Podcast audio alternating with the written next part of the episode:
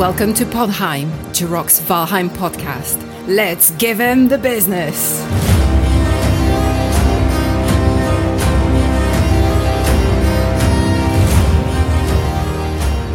Hey everybody, today is February seventh, twenty twenty-three. I'm your host, Jiroc the Viking, and joining me today are my fellow Vikings, Gwen the Shieldmaiden. Bonjour. We also have Shieldmaiden Morning Darkness. Hello. We also have joining us today, Viking Jewels. Hello everyone. In digital Yay. form. Yes, digital jewels. Yep. And we also have joining us again for the third time. So awesome to have you back, Patrik Jarlestam, composer for Valheim. Hey, son of a So good to have you back. We uh, got cut a little short on our last interview, uh, and there was so much to talk about. We had to have you back to uh, discuss more of that amazing new song uh, music that came with uh, the Mistlands update. I was going to say the Mistlands music, but actually there were a few things added to the rest of the world a- as well. So I can't call it Mistlands music because it's Mistlands update music, like because it it's in other biomes too, right? Exactly. A couple of things that we felt were missing in, in previous places to, to tell the story of Valheim uh, have been added as well. Yeah. And, and so you guys have, went, have gone back and added new music to the other biomes. Is that something that uh, might become a theme as it just continues to progress wherever you think that uh, music might be needed? I hope so. I mean, there's uh, I have a whole roadmap of stuff I'd like to do for the game, but we haven't gotten to the place where we've been able to discuss that. So there, there are a fair number of things I would like to add. For example, weather-specific music, time-specific music for the different biomes that already exist. Uh, I think someone said about the crypts in the swamp don't have any specific music.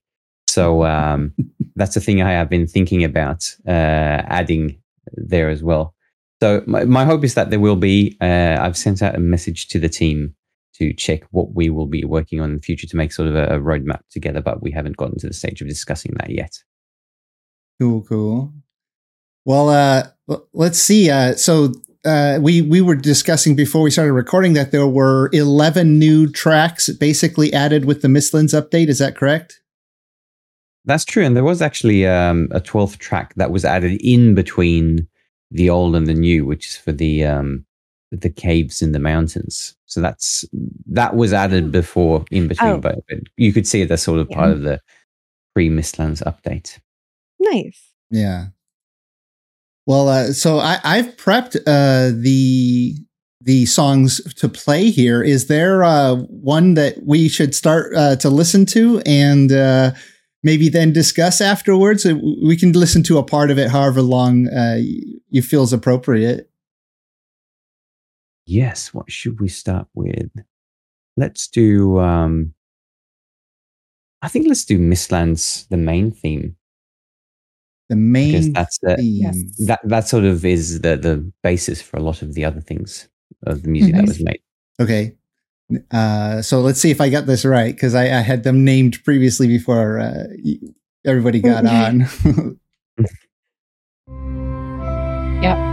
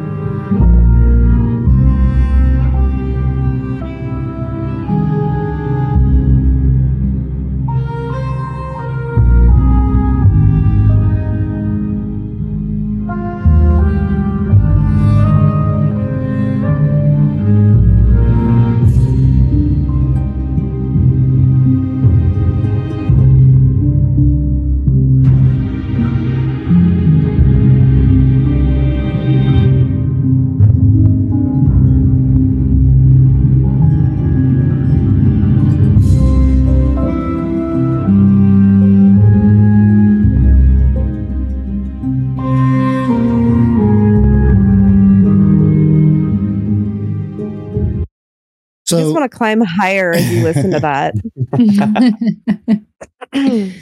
So that song I have uh, here is it's something like a little over eleven minutes. Does that sound right? That is true. The reason why it's so um is so long is that one of the restraints of the music playback system of Valheim we have at the moment is that we can't have multiple tracks per place. It's not just been prioritized to set that up in a different way. So I made basically a the main theme, which is about three and a half minutes, and then there's a reduced ambient version of that, and then there's an even more reduced ambient version of that, making it eleven minutes before you actually hear the theme again, so that there there was a sort of built-in form of of length and variation in, in the theme. Mm, nice. Basically a showcase of a, a slight idea that I would like to implement for all the other biomes later, mm. if possible. Well, I, that would be nice. Yeah, and every time I hear that, I think back to what Gwen said about it one time, uh, that specific song where you the Mistlands, like this very foreboding place, you know, with the mist and all the crazy creatures that attack you when you go in. But then you hear this music and it feels very calm, like everything's mm-hmm. going, going to be okay.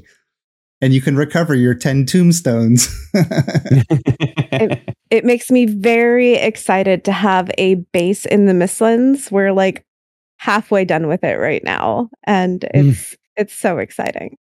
That's actually a really good point that I wanted to, because of, of the way that this playback system works, that we if we would have chosen music that's more high intensity and, and more foreboding, then you would feel ill at ease all of the time, and we could never change that again, and that wouldn't right. be fun for the players. So I erred on the side of let's make it a place that when you've conquered it or become part of it, you can actually build a base and you would like to spend time there, because that's the mm-hmm. thing that I've, I've heard from several people and friends, that they built a base which was on the cusp of um, the Black Forest, and they've after that, because of the music of the Black Forest place, they've actually m- dismantled the base and moved it into the meadow, so that it, like, really they're longer. It's one of my favorite so, themes. It, yes. I love that there. Song. To be fair, mm. the Plains Fooling Camp music, I built a farm, and that music got me going. It got me to build that farm, and it was just like every time I went in there, I was like, oh, yeah, this is different, right? This is new, right? Right? This wasn't here before, right? That's true, because that was the thing that wasn't sort of part of the plan with the Plains, of making it sort of a nice place to be there. I would like to add Plains music that isn't as ominous necessarily when when you farm, but I think the Fooling Camp is is quite a cool one in oh, that yeah. there's a there's a story in, in that one in in the sense that it's a living culture, that the Fooling, and that lives on after if you eradicate the camp. Can, can we listen to it real quick? Or yeah, since we brought that camp. one up, let's uh, yeah. let's listen to the Fooling Camp, since you've got this cool new tool.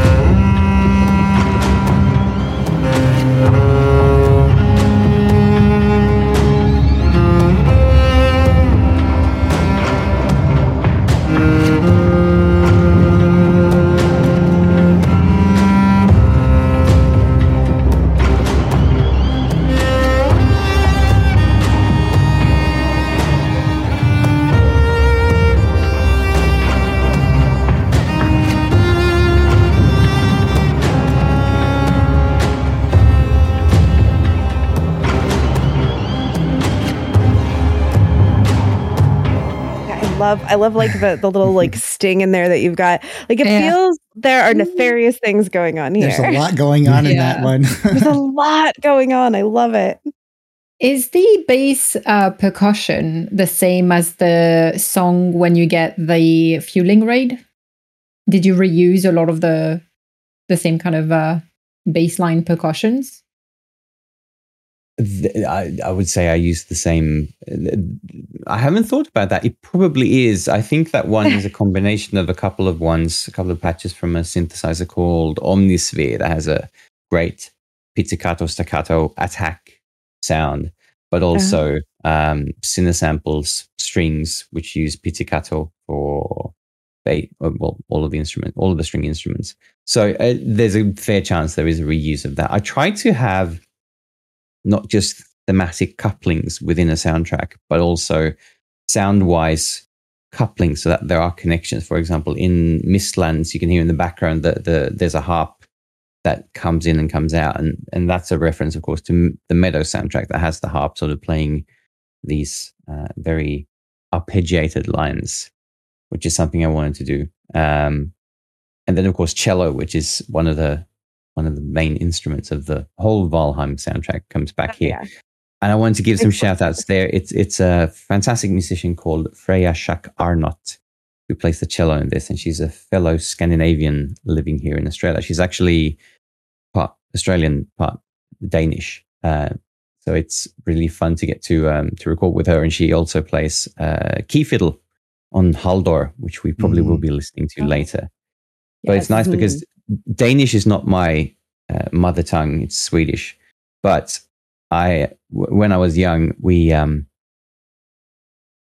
we in high school, we people were going on a trip, and they were going like on a, on a trip down to South Europe. I didn't have the money to go, so we were a couple of people who said we we're not gonna, we're not able to go, but we'll go to on a, a little trip to Denmark instead. Which is you get on the train and it's thirty minutes from like in thirty minutes you're in another country, very close. And mm-hmm. my friend. My friend is part Danish, part Swedish, and I was speaking what we call fake Danish. Like you, you, you use Swedish words, but you try to put on a Danish accent when we're in Copenhagen. And she just got so angry with me and said, "No, just be quiet. Don't even try. It's an insult." And I got so offended that I, I internally said, "I am going to learn enough proper Danish." that I can, that she's gonna one day be able to say like, oh, cool, that actually sounds like Danish. So I've been sort of practicing Danish whenever I could, and and she did a couple of years ago. She's a big close friend of mine. Did say like, oh, you actually speak Danish now, and so I'm I'm happy that I can do that. So I when I record with with Freja Schack-Arnott, then I get to practice my Danish as well, which is quite nice. Fun. Yeah, another language. If you don't, if you don't practice, you lose it quick. I've tried learning a few languages and just don't get as many opportunities to uh, use it, and and uh, I it just kind of fades away. exactly, exactly. And uh, one of the things I really wanted to talk about when it comes to the Mistlands track, because um, it was actually a track I had written before as a um, we probably said it last time we chatted as as a possible main theme for the whole Valheim thing, but yes. it didn't eventuate. So the the Mistlands theme is the second of those themes, and I w- the thing I wanted to try this time around is recording more real musicians because it sounds better. There's a different budget this time, and so we've actually been recording people here in, in Sydney and in uh, Sweden. So it's uh, the the melody is layered with cello, mm-hmm. and in the soundtrack there's both. Sorry, in that theme. There's normal orchestral flute, there's an alto flute, and then it's layered with a double bass as well, which is uh, recorded by Mattias Palm, who's the um, principal double bass player of Helsingborg Symphony Orchestra, who's also the symphony orchestra who premiered uh, music from Valheim live for the first time. So that's why it gets its sort of special sound. Uh, those three instruments, the flute, the cello, the double bass, Um, compressed together to become one voice. Very cool. And I think that has an airy, airy and sort of Harry mm-hmm. Potter-ness to it. Yeah. yeah, the pacing is, uh, when we were listening to that first track, the uh, Mistlands one, the, the pacing is interesting because there, there's, it seems to change throughout the music. The intro has this kind of, I don't know how to describe, I'm not very, very good at like music terms, but it doesn't seem to be a, a, a regular pacing. And then when the um, the second kind of phase kicks in with the additional instruments and so on, then we get into a bit more of a of a groove. It feels like then we're moving. You know, the first one, it just feels like we're not sure where we're going yet. We're just, you know, taking a few steps here, a few steps there, you know. Exactly. And it's that switch between, it's in six eight. six eight is a very dancey type of one, two, three, four, five, six, one, two, three, four. And um, well, Haldor's actually in four, four now I think about it, but it feels like a six, eight in my head. even though it isn't. Uh, but it switches between um, a six eight, which is sort of dancey, and then you have the three four. So one, two, three, four, five, six, one, two, three, one, two, three, four, five, six. And mm-hmm. that's what it goes between, and it has that sort of shifting pattern. But then, yeah, then you get into a sort of a, a more straightforward six eight in the next theme. Mm. And the form is intro, which is the A theme, uh, which builds up. And then there's a B theme, the A theme, the C theme to create a little bit of more interest, which is more flute-based. And then back to the main theme again, because I didn't want to over-orchestrate it. Um, but for the, in this instance with Mistlands, I had to make um, a mix which is more flat, because uh, the original one is, which is probably one that's going to be on the soundtrack, is more dynamic and really builds up and then goes down and builds up and goes down. That doesn't yeah. work well in the game, because if there's something that's very mm-hmm. high dynamic uh, and intense, when there's nothing happening on screen, it looks very strange. You feel like you're going to be attacked, but nothing's happening. And that's the thing we try to avoid in video games. So I had to make a, a more compressed version that plays in the game. Yeah, that, that's... Check- in, oh, go ahead, Morning. I was going to say, to confirm, does that mean that there is going to be a second soundtrack? Like the post... The, the way it's been talked about before, it's, and I think that's the way it's being worked on now, is that the... We're continuing to add to the soundtrack, and it's all in the end going to be one long soundtrack. So okay. I think that these files uh, will be added to the digital versions. Oh, that's going to make so many Spotify. People so happy. As far as I understand it, that's how it's being worked out, and they, they might correct me later, but I think that's it. This music, the Mistlands music, has been added to the vinyl soundtrack, which okay. is going to be released. Uh, we were nice. Lucky that the, the deadline was slightly delayed for the vinyl soundtrack, so we could push this in as well. Mm-hmm. Uh, but I think the idea is that the soundtrack's going to grow and it's all going to be added to it for everybody to enjoy. And I think what's, what was said before, at least, was that if you bought the soundtrack, that would be added. But I don't know if they might go with it's going to be soundtrack part two. Yeah. I don't, I don't know. I can't promise that. Well, well, it's interesting because I think we talked about it last time where you were saying that uh, you know a, a, a theme song for a biome has can't be uh, too too calm or too exciting, because it has to f- sort of fit anything, any activity that you're doing yes. in the biome. And if you want an exciting soundtrack like a boss fight, then it's specific to that event. Uh, and it just reminds me when when we're doing music for you know film and television. We're always trying to do the music to fit what's going on. So, you know, we have that luxury where we know what's going on, whether it's an action scene right. or a quiet scene. But every once in a while, I watch a movie where they did not pick the right music. And people will be just kind of calmly talking or walking through a scene, and the music's going, I'm thinking, this is inappropriate for this moment. They're just standing there having a casual conversation. Uh, but, uh, Uh, it, but that can have an interesting effect. Like there could be this crazy wild action scene or, you know, some big e- explosion or something, but then everything goes quiet and it's just a very, you know, calm, calming song. And that actually plays into your, the psychology of the viewer, right? Your experience is, it's different if you're watching something exciting, but hearing something calm.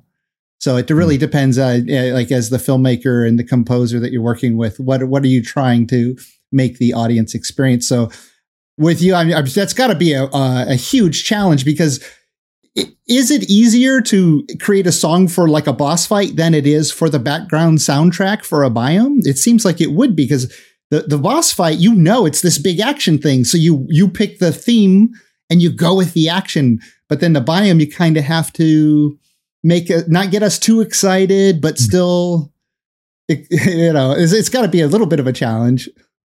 It is, uh, uh, but I would say that it's it's an equal challenge, because for me, it's both about storytelling. How yeah. do we? It's just that in, in the boss fights, you you go all there's no punches pull, and you um, the difficulty there is that you you you want to add so many things, and you have to keep it together and not feel too compressed. Even though, of course, the, the boss battle music is relatively high, highly compressed. Uh, with a um, a biome theme, you have usually more time to play with things and, and tell a story. So it, I feel it's it's slightly more subtle when working on biomes, and and more high octane when it, it's the bosses, but it it can take a few uh, times to get like the the right feel. And, and with the Mistlands boss music, uh, it's that boss battle evolved a couple of times. I think it's the third try. Um, that was the one that where the boss was sort of more finalized and the music fit in. Um, or the queen, the well. new Mistlands boss. Exactly. Queen. Yeah. Maybe we yeah. should listen to that one next. Since yeah. we're talking about it. This one's so good. Okay, here it comes. If you love all things Viking, just like I do, check out my sponsor, the Grim Frost. They have thousands of modern and historical Viking products. Check out this badass outfit I put together for Halloween and my online streams. You can use my link, jiroctheviking.com slash Grimfrost.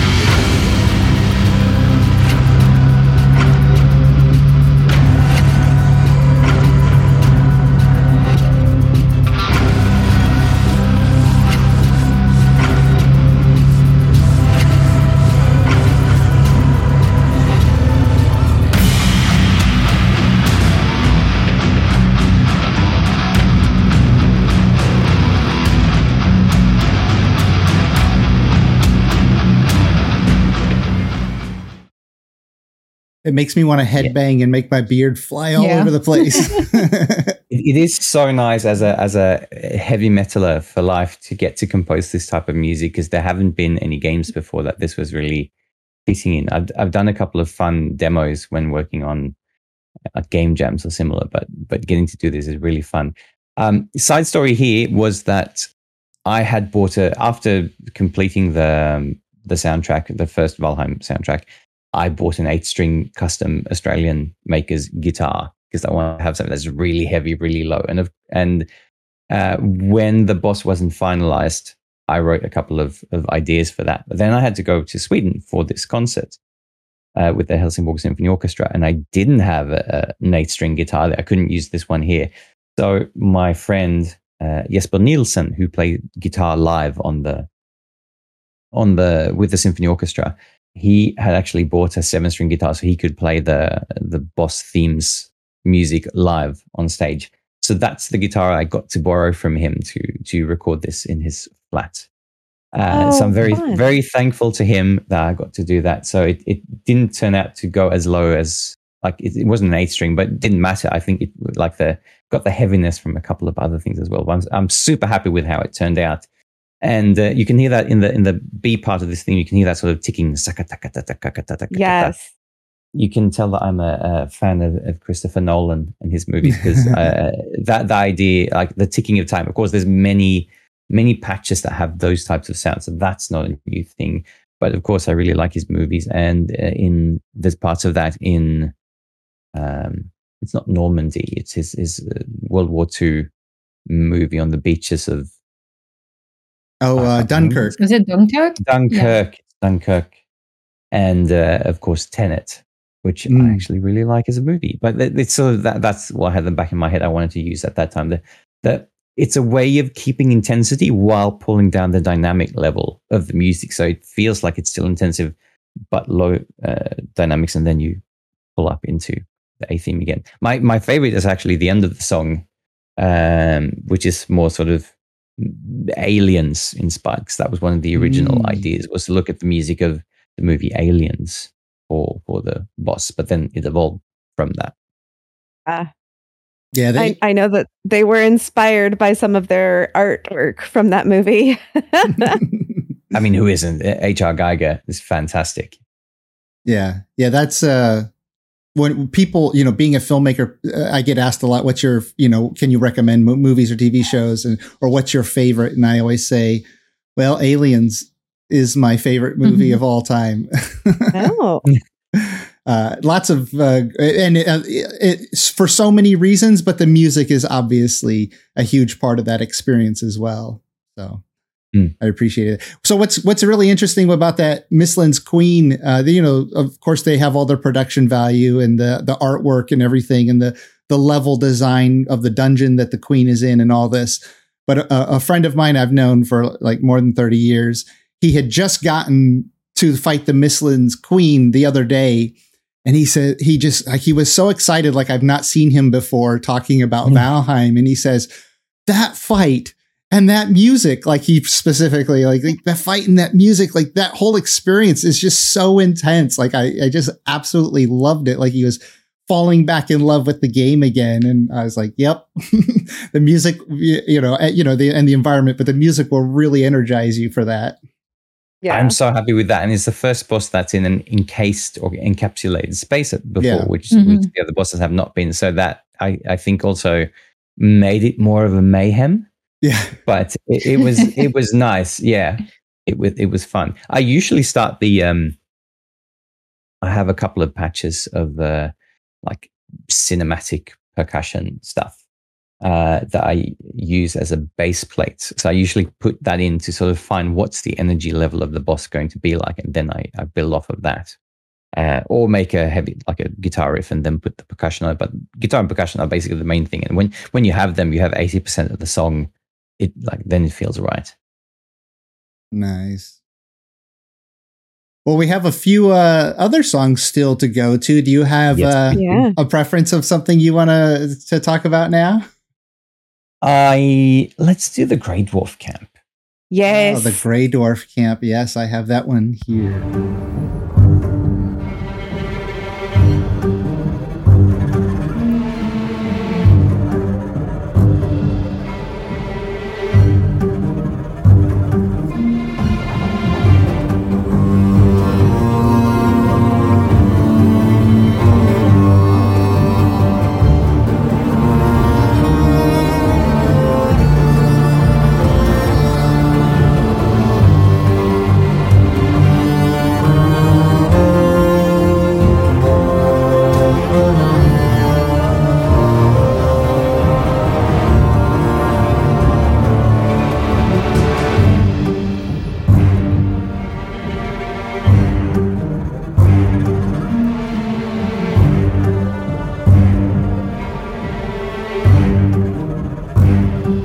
Love that transition there. Uh, we, you know, you have that sort of the the deep sounds that are playing, and then it goes to some. Is that a stringed instrument that it goes to? Dun, dun, dun, dun, in between, after after that. Yes, it's. I mean, it's a lot of pizzicato stuff and a couple of of. Um, I think it's collegno when you like. You, uh, it's very hidden in the background, but when you strike the strings of a string instrument with the wooden side of a bow instead of you playing with the. Um, the hair side of the bow, mm. the collegno battuto, uh, which is really fun. This is one of my most favorite forms of music that I haven't used so much, but it's really good for, for um, of course, when I say it, I forget what it's called. I remember I got a book of uh, old like classical music and dances, and it basically goes through all of the dance forms. It's a great little thing to use when you, you're stuck in what's the form of this piece, because in classical music we don't necessarily think of the way as a pop song, like we have the verse and the chorus, but we, it's more of a like a A, B, C form or variations in between. And there's so like there's hundreds of years of history of different songs and forms that have been tried. This is the um uh oh god I should remember it's not re- rotando. Uh, I will get back to that. But anyway, the form is A, uh, B, A, C, A, D for this song. That you have a main thing that you main theme that you come back to, and then you vary the middle bit in between. Okay. Uh, so you can say it as that. I mean, it's an A, B, A, B song in a way, but if you feel like you reorchestrate the different pieces, it becomes different, mm-hmm. uh, a different feel to it. And so that's an idea from an old dance song from the seventeenth century that is just used in this. Uh, and here, doubling of cello and double bass. And I think that there's a there's a sense of space, how big an instrument is with a double bass. That is really nice. You can feel that there is a bigger instrument playing it, even if it's playing in the same register as the as the cello. We had a long session, me and Mattias Palm, or Handskog, Mattias Handskog Palm, um, where we checked out the three double basses that he can use. And one is an old one that has been in his family for a long time, Russian bass, that is very charismatic. And we wanted to make something with Valheim for it because it, it just has a very unreal character when you listen to it. And it sounds probably strange for many people to say that, well, don't all double basses sound approximately the same as the big basses? No, they have a lot of character, as every sort of instrument does. But in the end, that character didn't fit with the other instruments we had recorded. So we used a five-stringed double bass. They're massive. Uh, that has a more of a, like an equalized character. It's a very good classical orchestra style bass. But I am looking forward, and I think that, uh, or I know that me and Mattias are going to collaborate more, more soundtracks, because he's an avid Valheim fan, actually, mm. and he contacted me because he loved Valheim so much, and and uh, that's our connection. And now we're friends, which is super fun. And we will oh, probably cool. use that double bass for something in the future, because it just sounds so gnarly. It, it sounds like a werewolf of a double bass. Mm. Oh. Well, it, it feels very rich. And the first time I heard that, It it made me think more of the Grey Dwarves as, as as sort of a sentient race of beings that have a backstory. That's right. That that's what it made me feel. Like, I want to know more about their backstory now. As I'm listening to this, like, I can just see them going on adventures and doing things as themselves, like in their own little tribes. And like, I want to know more about that.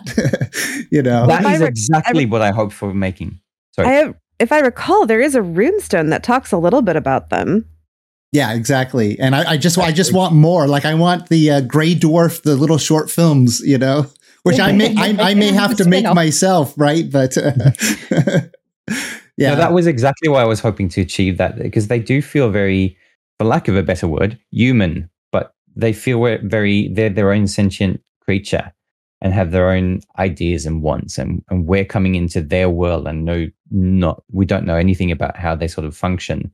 But they're, uh, um, yeah, I wanted to give them character, and I think that with music, it's a, it's a good way of of playing playing to that strength of yeah, seeing them in a different way.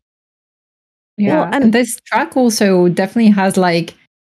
It, it, to me, it just there's this little mischievous aspect to it, and you know the the Grey Dwarves are kind of inquisitive and a bit weird and a bit like mischievous. They run around you, try to throw you rocks, and then run away. You know, I, I think that track really encapsulates that kind of quirk that they have.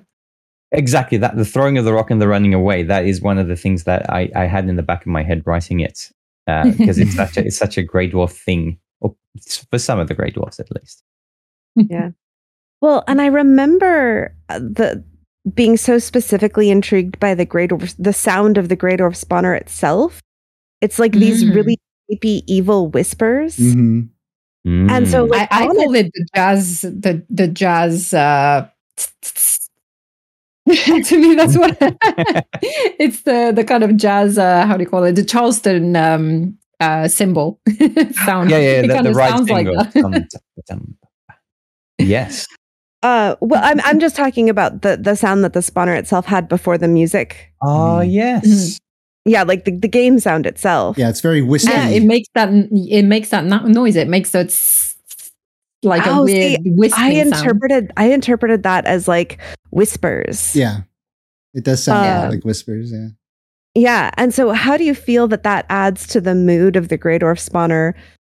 With the game sound and then this like really like quirky little sound that you've got going for them. I think that it tells two different stories, and sometimes that's really powerful, because when things don't necessarily line up to tell one single story, they become more powerful. A great example mm-hmm. of that is the Beatles tune A Day in the Life, which is two completely different musical ideas that John and Paul had, uh, but that they put together and has become probably one of the most famous and best tracks of all time for mm-hmm. many people. And I think that the the spawner camp sound is a it's an ominous sound. It's something you sh- you know you should look out for. And I think that sound design for me, it, it tells you how the world works. So when you hear that sound, you know it's un- unnatural and something to look out for, while the music tells you how it feels to be there. And I feel like that's the sound is one dimensional because it's supposed to be one dimensional. It's it's just a spawning point. Right. But with the right. music around it, it now tells of this story of of this working sentient group of of beings that do summon, and for them the summoning sound is a normal sound. That's their world, but we've stepped into that. I like that duality. Well, it, it being in in the film business for so long, uh, every once in a while, a movie will ha- play a soundtrack that seems to tell the uh, the story itself. Like I could just close my eyes and, and listen and and see a story happening. And with that song for the Grey Dwarves, that's kind of what it does for me. Like I sort of see a greater story and a backstory for them. And, and I'm sure you're familiar with uh, Basil Pouldoris, right? Um, the no, com- not yet. It, uh, famous composer of lots of movies. Uh, one of my favorite movies that he did is for Conan the Barbarian, the, the old Arnold oh. Schwarzenegger movie. And the movie itself is, it's okay. Uh, it's not bad. Uh, the director took it lo- serious instead of like goofy from the, all those movies that came out in the eighties that were more goofy. But what does it for me with that movie every time is, is the soundtrack. Like I, I bought that soundtrack when I was young. I listened to it. I can see the whole movie and even more, you know, storytelling as I listen to that soundtrack. And that's kind of what that song right there, the Grey Dwarf uh, theme did for me. Like I see a story in the world of the Grey Dwarfs, and uh, I have to uh, talk to the writer more to see if, what what's in the works for uh, the Grey Dwarf. Uh, I'd love to to know more about them and, and see more lore uh, with them. That would be awesome. I can yes. see a possibility of writing music that's uh, like emotional string music, in the sense that to tell a story of the Grey Dwarfs going forward, that now we've, we have got our first insight, but this is a battle situation, which is yeah. not normal to see. And, and I, I feel like there could be a, a storytelling weave that comes out of this. Um, and, and the main theme of the, of the, the Grey Dwarf camp could be turned into something quite beautiful. Yeah, absolutely. Okay, well, I wh- think we should. Yeah, let's go. Let's do d- two double builds here. I think let's do the Dverger excavation site and the Dverger tower. Okay, dig site first. And if you need a new gaming P C or laptop, check out Zydax Computers. I own one and I absolutely love it. And they offer a lifetime desktop parts and labor warranty. Can't get better than that. Just use my link, jiroctheviking.com slash Zydax.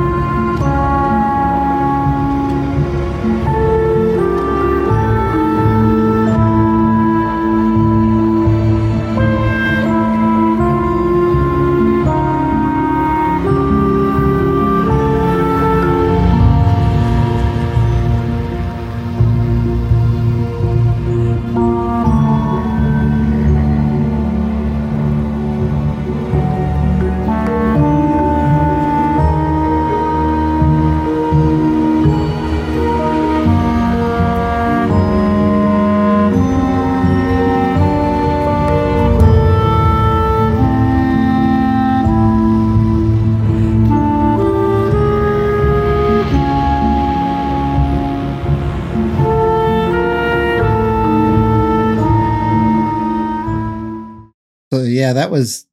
We'll we'll talk about that here, but I'll play the uh, the Dverger Tower also.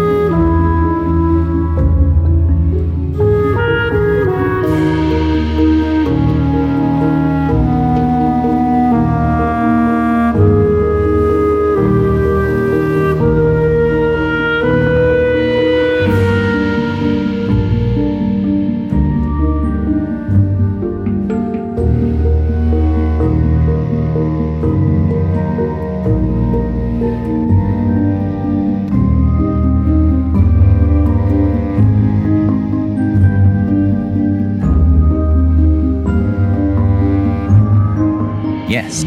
So here are two tracks where I use the same instruments for both of them. So they're, they're very much linked in their timbre, their sound, but very different feelings because the this one has a slow six eight, one, two, three, four, five, six, while the previous one was a twelve eight, one, two, three, four, five, six, uh, seven, eight, nine, ten. It's so hard to cut those long ones in English for me. Because that's what I've been practicing all my life to count in Swedish instead. Um, but it's really cool because I wanted to showcase that it's, uh, was my favorite clarinetist, Philippa Murphy-Haste, on both clarinet and bass clarinet. And uh, I thought it would be really fun to sort of, this, there's a murky magical quality uh, or a dark magical quality to a bass clarinet that I wanted to to get out there. And it's fantastic. And her playing is just so nice, so nice. Yeah. So happy how that turned out. And and, and the yeah. Droger Tower was the original one that was supposed to be. And then I was wandering around the world and I found this place that I didn't know what it was. Uh, which turned out to be the excavation site. I thought we have to have a separate theme for this because the, the tower and the excavation site say two very different things when you they go do. there. So mm-hmm. I do. proposed that we're going to have two separate themes for them. Yeah, I have to say, I, I I actually listened to this twice already today, but listening to it just now, I had this whole little like mental cartoon go through my head of where they're like grumbling and shushing each other, but still making too much noise while mining the soft tissue. the, the very the very interesting characters, the Dverga, and because they're they're a friendly race in the sense uh, if you don't attack them, and I wanted to have that that sense of mysticism and awe, but also very much like Terry Pratchett Discworld magicians type uh, characters that do grumble, that do step on each other's like cloaks and things, and and they're slightly clumsy sometimes, but.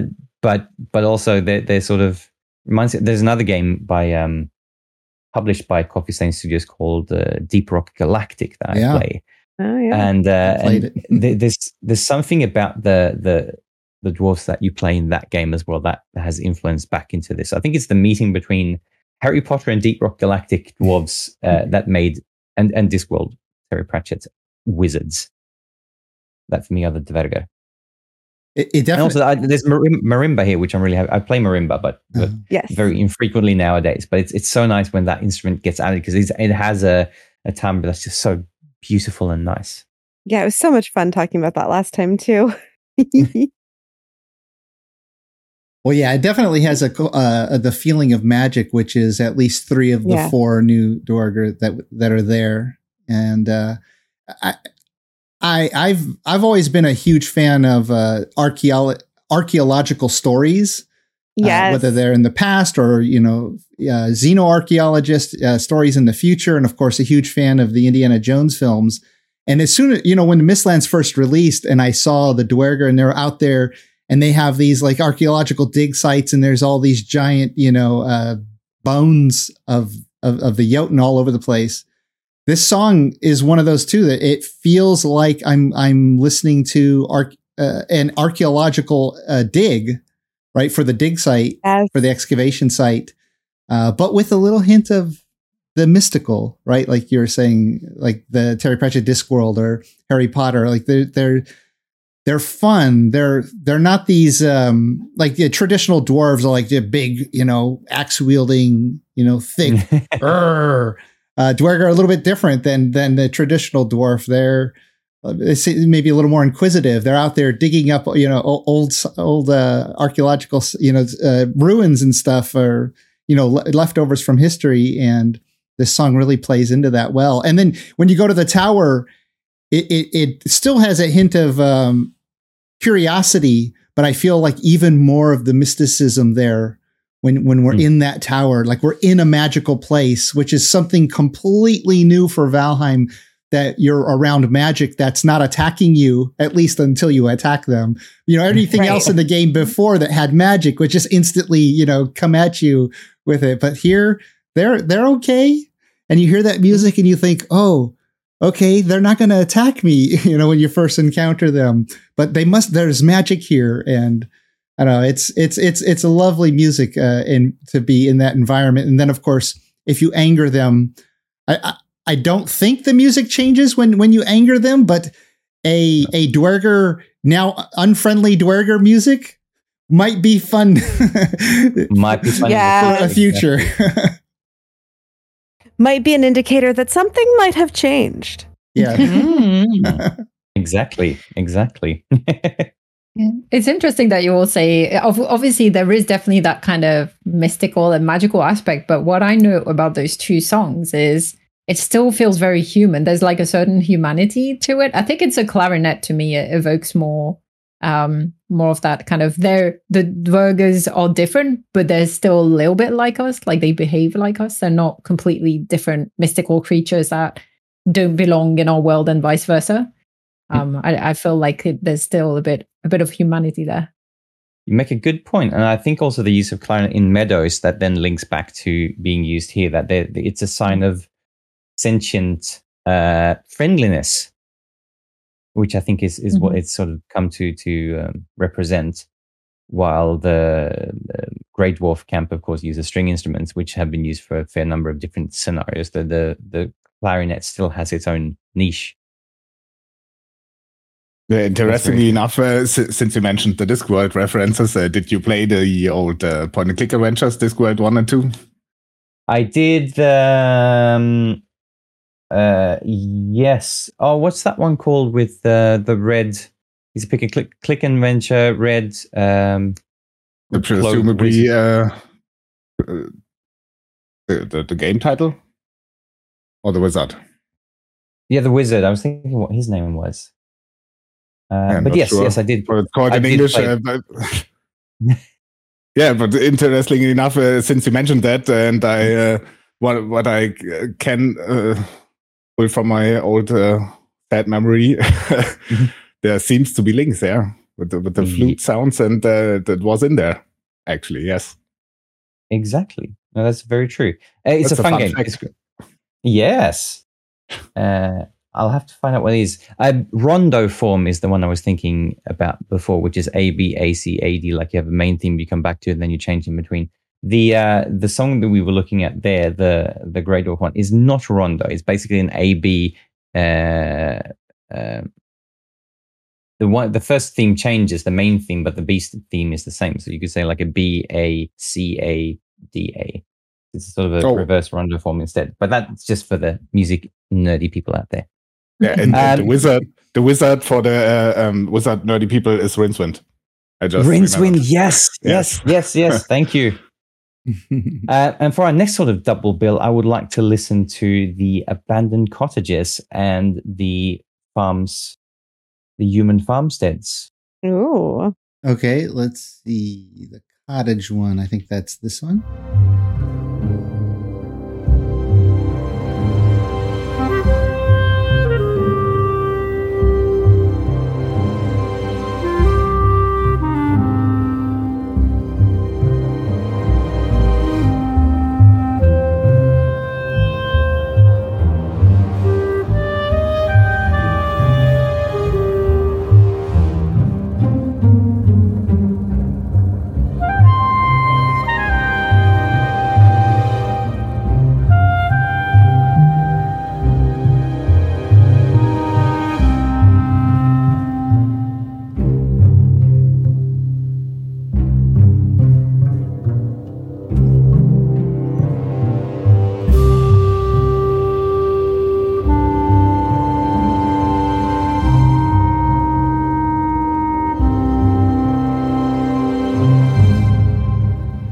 That was the cottages, and then I believe this one is those little villages.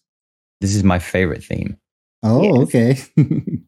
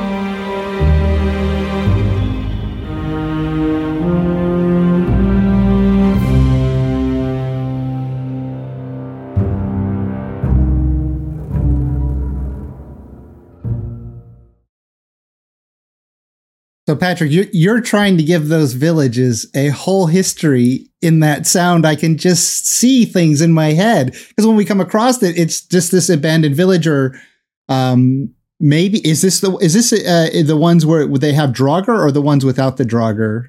Do, do you do you remember? Which Draugr can exist in them. I mean, okay. It's more of the place of the village because this is for meadows and.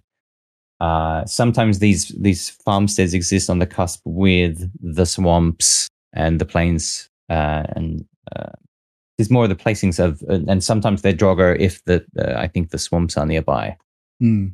Well, the uh, the Draugr the Draugr will actually spawn inside one of the villages. Like they'll they'll have a whole spawner set.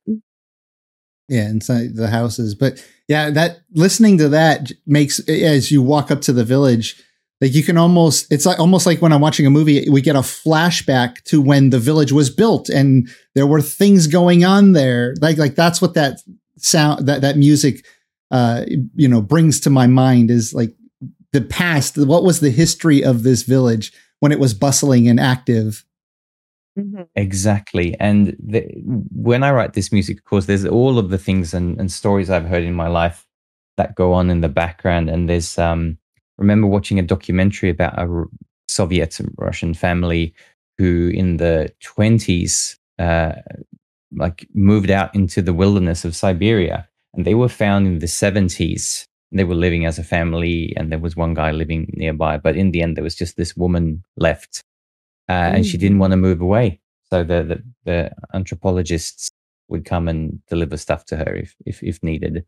But it, it's that sort of looking back at, back at your life and the bittersweetness of, of what has happened, uh, almost like sitting at the, looking at that house and the gravestones of your family is, is what that sort of second theme is. And, and it's a bittersweet memory. And I really wanted to convey that. It, it's been, it's so human and, and, and the people who have yeah. worked hard to build this. I know it's, it's sort of made in the game, but equally this theme is for people who played Valheim and, and made things in the game, and then the base has become derelict and they come back to it. Like it, it's equally that of so many people building so many things and putting so much time and effort into things, and and then that that time still being valued and, and the creation being valued. That's what I wanted to get across. Um, there, but there was a there was a funny mistake that happened because I was given a big spreadsheet of all of the sort of extra places in the world, mm. and they had marked out which ones needed to have new music, and the abandoned cottages, of course, they're, they're more in the uh, in the mountains. So I had filmed a film like that, and and I didn't check the list because in, in those lists they had green marked a couple of places that were the ones I was going to compose for, um, and I didn't see that there were numbers in those slots as well. So what the Iron Gate wanted was to have the same theme for the villages and farms in the in meadows. Uh, as the the mountains, but for me that they're so different. Like, no, I have to compose a different theme. So when we got to the close to the end of the contract, I said, "Oh, I have th- this many songs I've done." I said, "No, no, no, you, you've done. That's not the right number of songs you've done." Like, oh, that's strange. We'll have to check that. And we found out that they actually had numbered uh, this place with a diff- with the same number as before. Uh, and I thought, but just take this song. You, it's like this has to have its own song. And so that became the abandoned cottages. Um, cause I think that the, the clarinet there is the sort of the human link that there used mm-hmm. to be human life there. And especially in the cold, having the, the double bass pizzicato, and it's very sparse, very windy. Um, I'm very happy with that one. Yeah, I like, I really like both, but, um, as you said, the abandoned farms one, it's like the, the intensity of the emotion that comes across in that song. It tells a whole whole story that we can all relate to. It's kind of all, all our all our joys, all our all the sadnesses, a bit of nostalgia. As you said, it's a bittersweet, that balance of looking back at at your life or what has happened, and yeah, it, it really comes across in that song. Yay. it's it's me I mean, as composers, we we hope to write music that moves ourselves and make make ourselves feel something, and and the The village and farm one is something that, it, yeah, makes me feel happy to be alive, but also sad for the things we've lost. And it's mm-hmm. it is that double-edged sword of, of of celebrating life while acknowledging that things have passed. Um, especially now, I um, I think about my, my father-in-law sadly passed away in January this year after a long battle with cancer, um, Campbell Haste. And, mm-hmm. and and it becomes even more potent that there has been life lost. Not that that was what I put into this song, but I think it's it's an it's an all human experience. Goes mm-hmm. for anyone, but especially if someone is has been close to you. And so, um, as the kids say, a shout out to to Campbell Haste, um, my wonderful father-in-law, and, and thank you for the time we got together. Well, I think um, we only have one other song that uh, made it into the uh, Mistlands update that we haven't uh, heard yet. If the, the fan favorite, the Stonehenge. Oh yeah, no. That's true. But well, we do have more. Two. Oh, yes. Is there another one? What's yeah, the other two. One? The Haldor. Advanced, oh, and Haldor. Haldor the Mercantile. We'll save that one for exactly. last. Wait, say that again. um, we'll we'll do the Stonehenges. I have a proposed title because I thought we'd just discuss after this the titles for the different pieces, and we and we could have a little bit of an influence on what they're going to be. Because usually what I did before was I wrote all the pieces, and then when it was soundtrack time, I thought, oh, we'll give them a bit of flavor and a bit of name. And I haven't done that for these necessarily. So I thought, let's get the team together, get the brain together and make something fun of it. I love that. All right. But well, yeah, the plains, the stone, Stonehenges, that, I mean, people know the Stonehenges in the plains. Right. Um, but I also wanted this to be for the, the summoning stones where you can summon the, the last boss of the first part of Valheim. So, oh. and then they're huge, big, great beasts of things. So, and I feel like I wanted to make something that worked for both of them. So it's it's mysticism, basically. Yeah. All right, let's hear this one. And if you need a gaming service, check out my sponsor, G-Portal. You can save ten percent with my link at jiroctheviking.com slash G-Portal.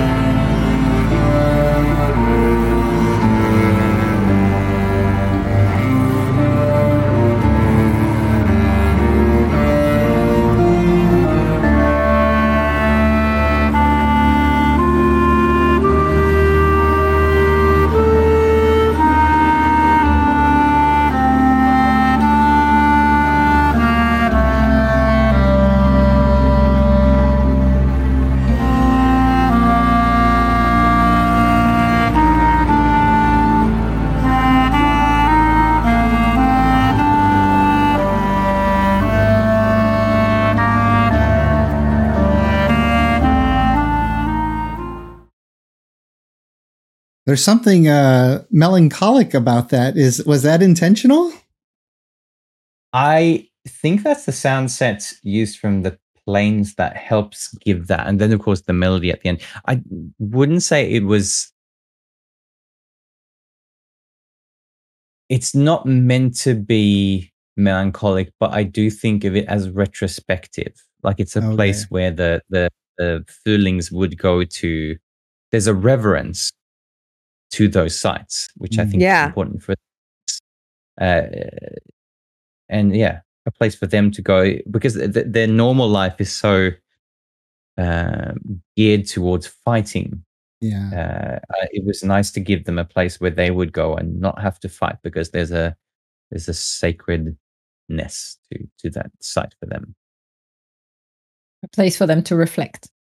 Exactly yeah. I just had an absurd idea for a name for that track too. Cool. Chuck. We're, we're, remember that one, and we'll chuck it out in the in the mix, so to say. All right. Uh, but I don't really have so much to say about that. It's basically I use the same instruments as for the planes to sort of make them tie mm. together. Yeah. But I think we should jump to the fan favorite now. Okay. Here we go. Oh yeah. Let's go. This is old ye, ye old Haldor himself. I know. Gwen and I are ready. We're like.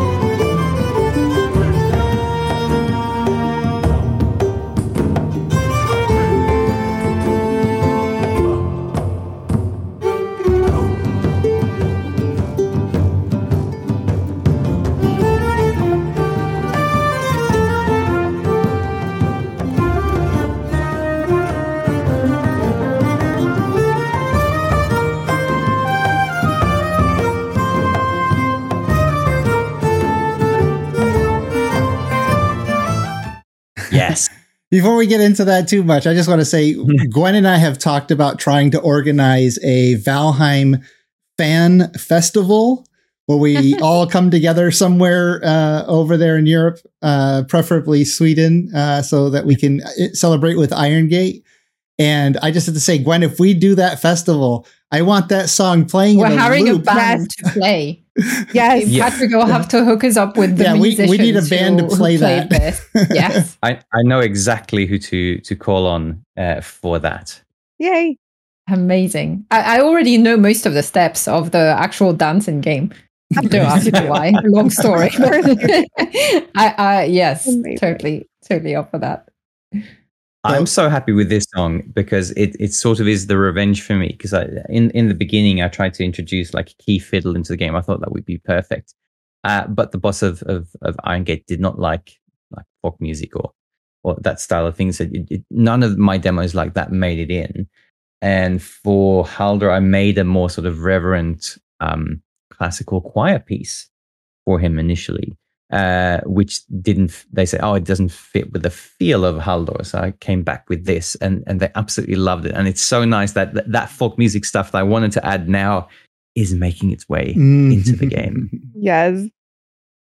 It's amazing. It gives, I mean, Haldor already has a lot of character, mm. uh, but this song just adds so much to it. And and last time, just for the, the people who haven't uh, heard the, the previous uh, episode where, where we had you on, Uh, you told us that when you composed this music, you had in mind the story of Haldor and his pet Lox and the adventures that they would go on together, right? Like that's what was running through your mind? Yes, because it, it it's such a beautiful scenery and it's very wholesome. It, it's you can feel like there's a, a symbiosis between the two. That's that's very important. And I think that the music, yeah, yeah, the, the, the amazing adventures of Haldor and his Lox. Amazing. I love that.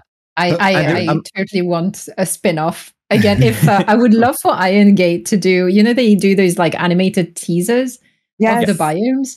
If they started doing like animated teasers telling some of the, the lore and the backstory of uh, like the, we discussed earlier, the Grey Dwarves, but if they did one like little fun skit, um, a little animated short of Haldor, how Haldor and, and uh, Halstein, his Lox, uh, love that. Ended up, you know, being merchants or something like that. That would be so fun.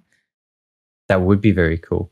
Um, I also remember we chatted about harps last time. I, I can't remember if I used a, a, a Celtic harp sample or if it is a theorbo, mm-hmm. but it's played in a very sort of Celtic harp way in the background, uh, which I wanted as the counterpoint to the, the main melody when it's just sort of dancey before the melody starts.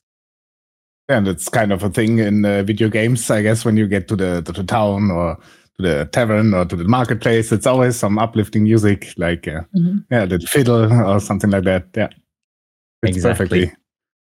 And the lots of old just instruments. Needs more meat. It needs and lots of old instruments here. I love chucking in old, uh, like six, fifteenth, sixteenth century instruments, and this this really is a mashup. Of course, a, a key fiddle is an old instrument in itself uh, as well, but. Uh, Yeah, all instruments are really fun and sound differently. Of course, a lot of those were also used for the Witcher soundtrack, and I think that the some of the instruments I used also were used for the Witcher soundtrack.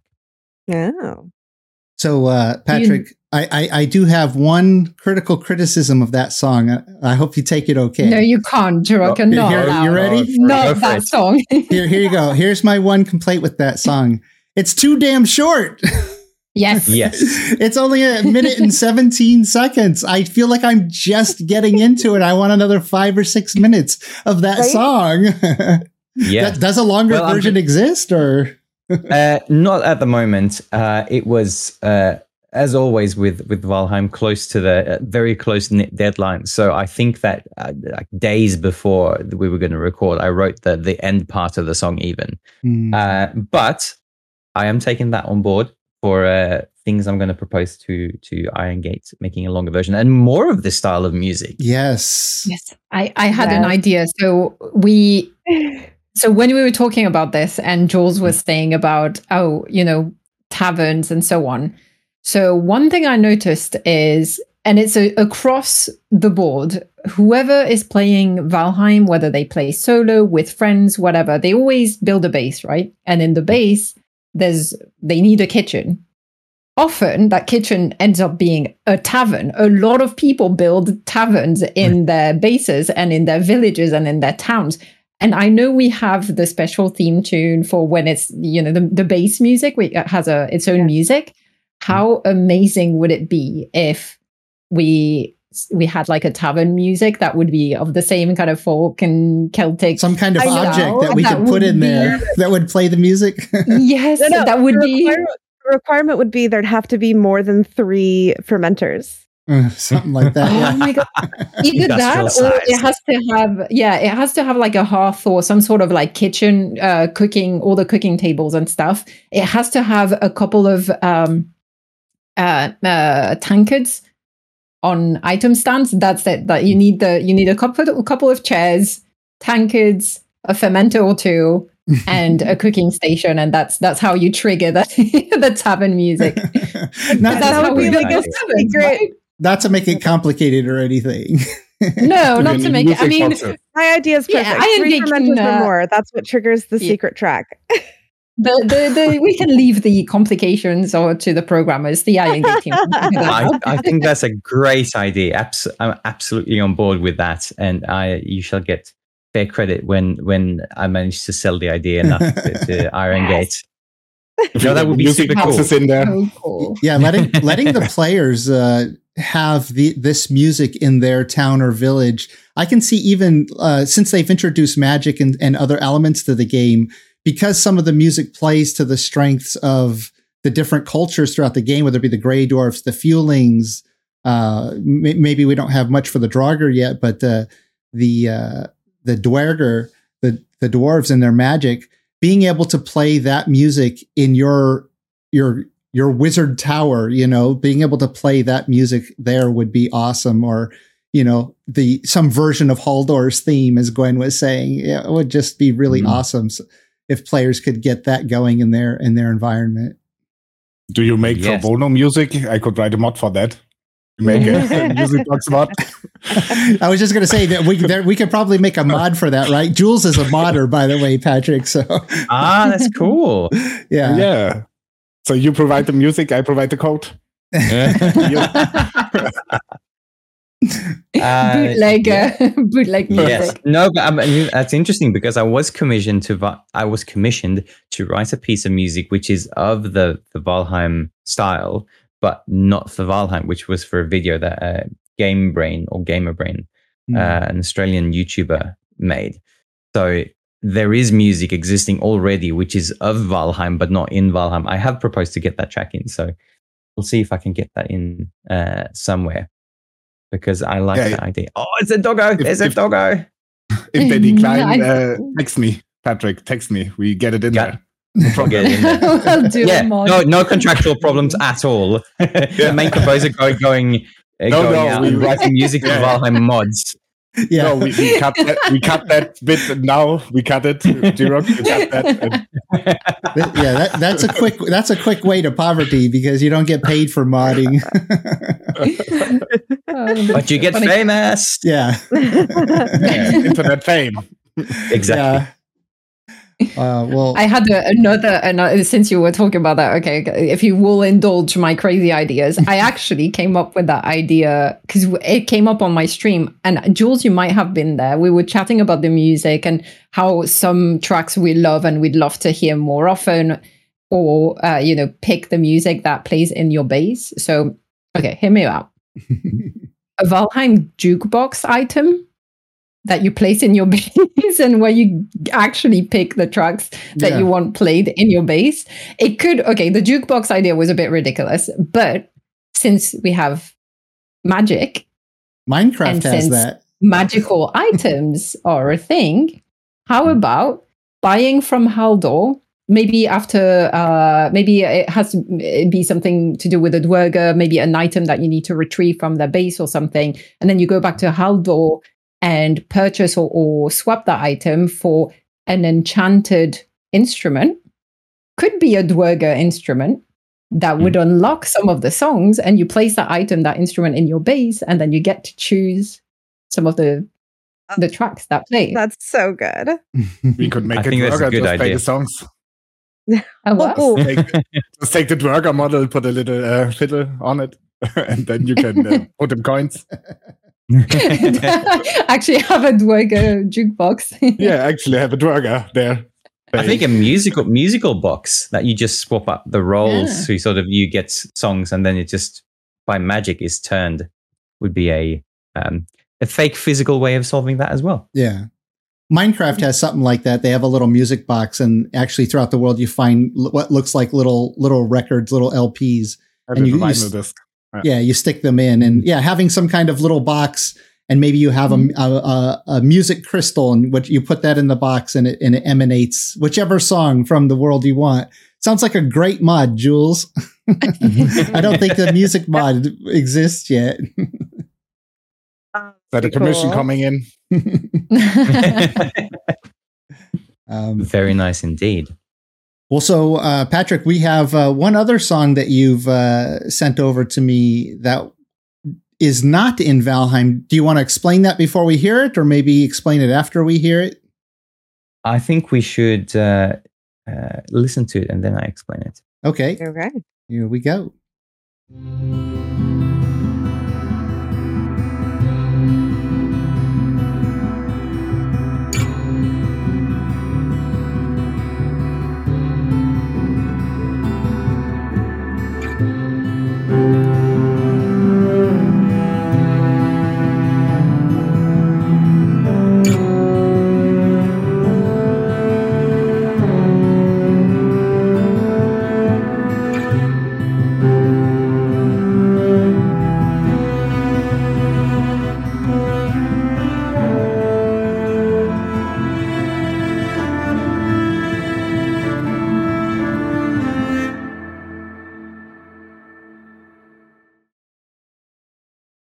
All right, so there's, um, of course, there's music that gets made for movies and video games that never makes it into the game. And this is the second demo that I did for the Meadows biome theme. And I've been thinking about in the future, it would be fun to make sort of a, a compilation album of the, the music that didn't make it into to Valheim. Um, but I also always have the long-term goal that to try and get all the music, if it's not completely not working, but try to reorchestrate something, make it fit in the game. So this might be a thing that might come into to Valheim later. We just don't know. But but I usually write demos of about ten to twenty seconds for um, a part of the game or a scene that they have a couple of ones to choose from. And, and it's, it's a lot easier to talk about music when you have something to listen to and say, oh, I like this. I don't like that. I like the energy of this, but maybe not the the melody of it. So this was, yeah, the second demo I made for Meadows, and it was fun to play it. Because the, the main Meadows theme is so listened to, it's nice to give a contrast that this is an alternative that never happened or could have been. Interesting. How many tracks do you have like this, would you say? ten, twelve for the whole game. Okay. And those are say. those are tracks that we might see later or some variation of them depending on on where they might fit in. I would say the the mountain tracks, there are five of them. I would say the four ones, they, they're just, they're more like, they're the build up to the final one. So it's not much point in having the other ones. Mm-hmm. But there's a lot of sailing variations, um, mm. which I'm hoping to get in for different environments. I, I recorded some music um, for when you sail at night, which hasn't made it in yet, for oh, example. Wow. Um, and also, of course, I've gotten requests to make music when you fight the sea serpent, which is yes. uh, something on my radar. So um, I think that the the uh, this track for Meadows could be made into really cozy rain in meadows type, sitting by your hearth type song, um, which is what I'm hoping to make it into. But we'll see if that happens. Oh, you could put it in the credits as is. It has a kind of a. A final feeling to it, and uh, oh. that is some, true. Some, that uh, is true. Some major keys that are very like, yeah, you you've done it. You've uh, ascended to Valhalla. Now mm-hmm. you're done. E- Good exactly. job. You made it. You made it. Yeah. I was gonna say if I had the, uh, I had easily accessible the. Uh, Haldor one that I made the, the choir version, because that's one I'm hoping to to get into the game in a different way. Oh, that'd be cool. Oh, another an, a different Haldor song? Yeah, this is this is the one he was talking about that they didn't end up liking. Mm. Well, let's see here. We have some other questions too. Yes, we do. I'm going to them. I'll see if I can find that later.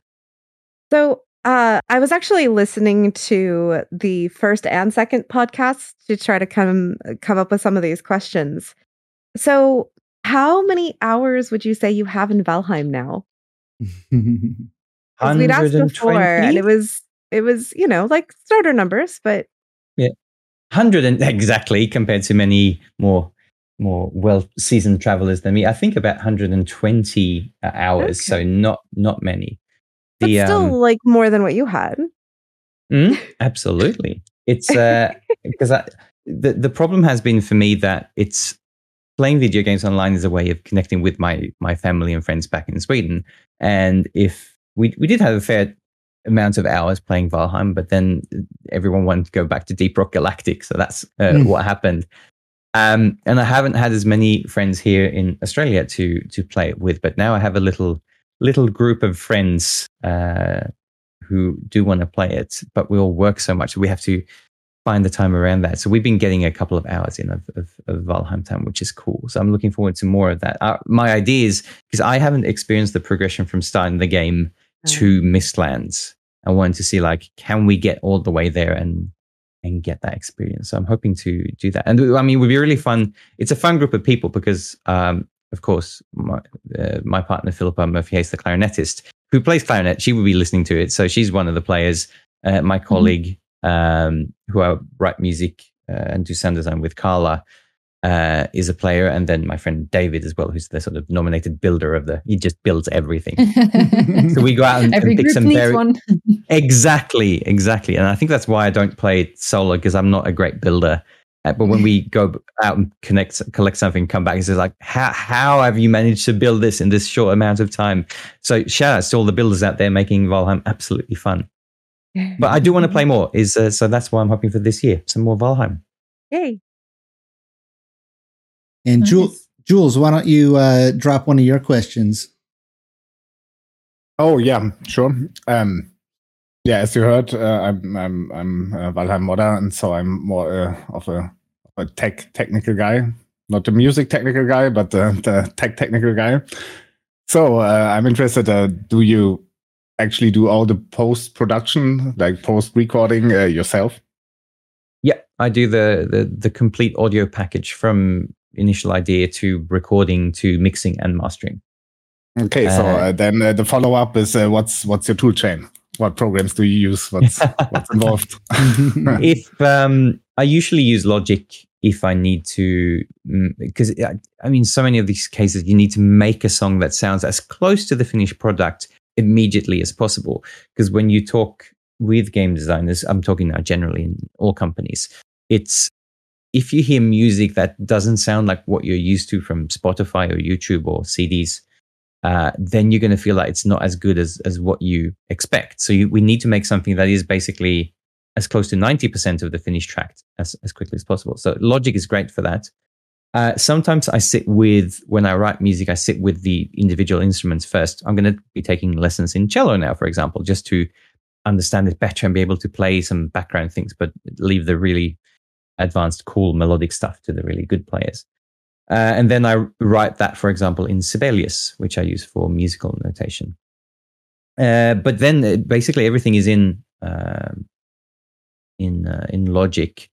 Um, and my my single chain is, there's always a compressor. I use H compressor by Waves. That's some nerdy talk. And I use a an equalizer by uh, Boz Lab, Boz Digital, called Hoser X T, which is my favorite E Q. It just sounds very um, human, very logical. That's the wrong word, but it sounds very nice. And and and you notice with an E Q, because you all E Qs can increase and sort of sound nice, but when you reduce a frequency spectrum, how nice that sounds really makes a difference between the E Qs. Uh, and then I run Waves D six multi-band compressor to compress it uh, when I master, and a Fab Filter Pro L as a final limiter. That's basically my setup with small variations in between. Lots of bought instruments, lots of sample stuff. It's It's been what, sixteen years now of accumulating stuff. Okay, so favorite favorite V S Ts? Omnisphere ah. for synthesizers, East-West Quantum Leap Opus, uh, of course, Contact, the sampler, uh, has a lot of stuff. Yeah. I use Cinesample strings, winds, and brass, and also a lot of small makers of Contact instruments. I would say it's, it's Omnisphere, it's Contact, and sometimes, you, not for this, but I just want to give a shout out to like uh, uh, Y M K X. They do an eight-bit uh, chip synthesizer plug that's called Magical eight-bit, which is just fantastic. So sometimes I use that for other projects when I want that eight-bit feel. Mm. Oh, interesting. Didn't know that. No, I, I, I do so many things. I mean, now we're hopefully going to sign a contract with a game where we're going to do a score for a big band. Like, it's going to be jazz all the way. Uh, nineteen fifties to nineteen sixties, and some surf music as well. So that's going to be really fun. So oh, um, that sounds multi multi-tool things. I love doing many different genres. So I'm studying a lot of jazz at the moment. Cool. M D, you have a few more questions? Don't I ever?